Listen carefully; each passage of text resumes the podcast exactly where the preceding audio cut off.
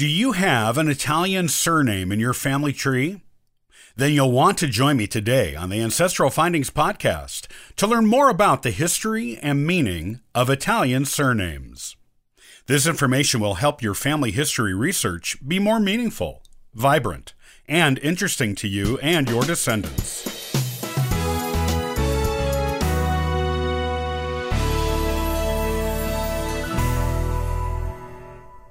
If you have Italian ancestry, you are not alone. There are tens of millions of people, possibly more, in the United States who have Italian ancestors, and even more in other parts of the world, especially Italy itself.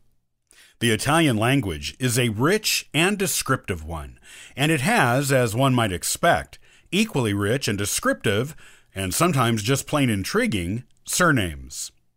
Knowing the history and meaning of your own Italian surname, or that of an ancestor, can tell you a lot about that particular branch of your family tree, even going back to ancient times. Here are the most important things you need to know about Italian surnames and their meanings. The first names of the parents were the first surnames. Like much of Europe, the first names of the parents were the earliest form of surnames that were used in Italy.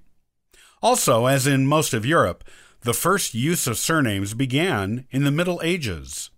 Before that, people only had a first name, and that was all. As villages became larger towns and cities, and people began moving from the villages where their ancestors had lived for centuries, usually in search of employment, marriage partners, or land that was available to buy and farm. Surnames became an important way to distinguish between people with the same first name, who might not be known to everyone in their community. Using the first name of their parent as a surname was logical when villages became larger, but before people started moving out of their ancestral homes. Calling someone by their first name, followed by son of or daughter of, just made sense. Everyone, or most people, in the village probably knew the parent, but with a larger population that included more than one child with the same first name, distinguishing them by the first name of their parent was a good way to keep all the kids with the same first name straight. Della and di mean son of in Italian. So, Pietro di Franco or Anthony della Marco mean Peter, son of Francis, and Anthony, son of Mark.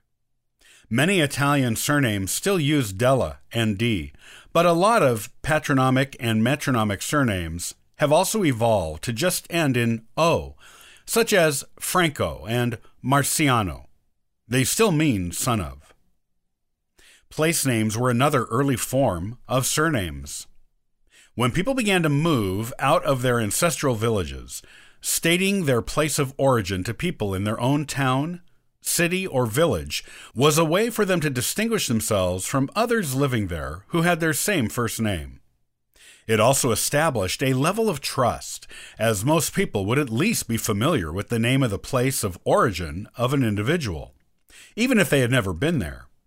They might even know other people from that place. So, stating your original home told your new neighbors you were who you claimed to be. Leonardo da Vinci is an excellent example of someone with an early geography based surname, as da Vinci means from Vinci. And Leonardo was, in fact, born quite near the town of Vinci in Italy. Names that started with da or di indicated from, and still do. De D'Arezzo is a good example of this type of use. Surnames ending with ino, ano, and esse are also from surnames. For example, Veronese means from Verona.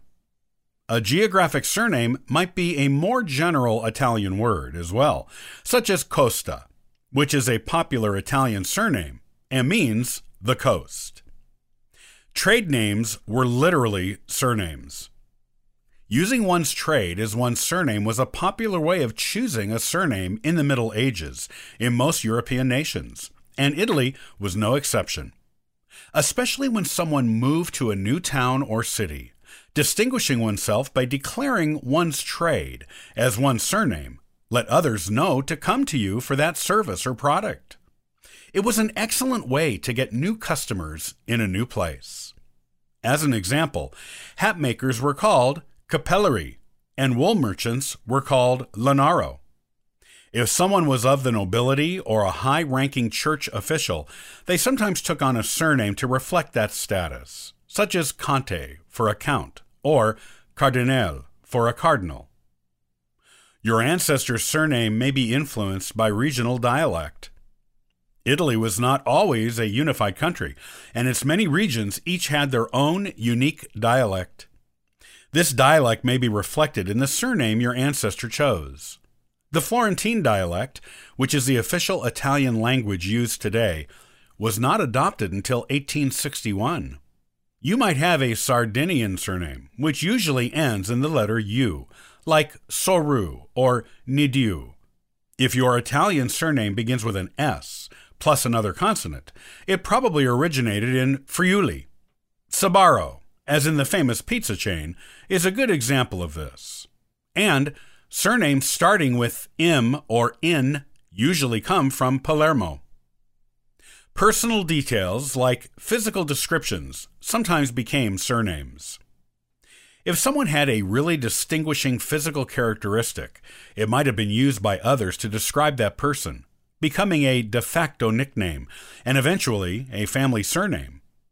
Names like Biondi and Ricci describe hair, blonde and curly in these instances. Personality traits made their way to surnames as well.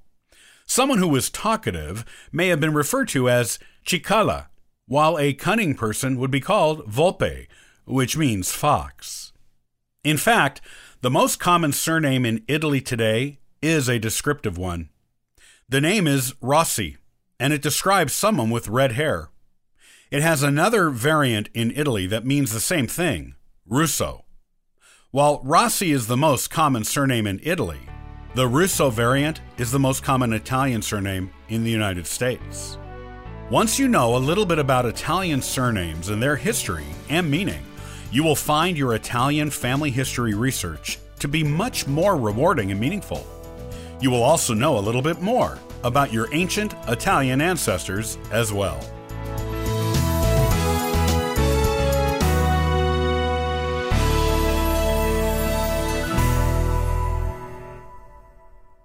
He was the youngest soldier to serve in the Union during the Civil War, becoming a drummer boy at only 10 years old. He was also the youngest non commissioned officer in U.S. military history. He made a lifelong career out of the Army. Join me next time on the Ancestral Findings podcast to learn more about this remarkable young boy. Thanks for joining me today. I'll see you next time on the Ancestral Findings podcast. And for further info, you can visit us at ancestralfindings.com.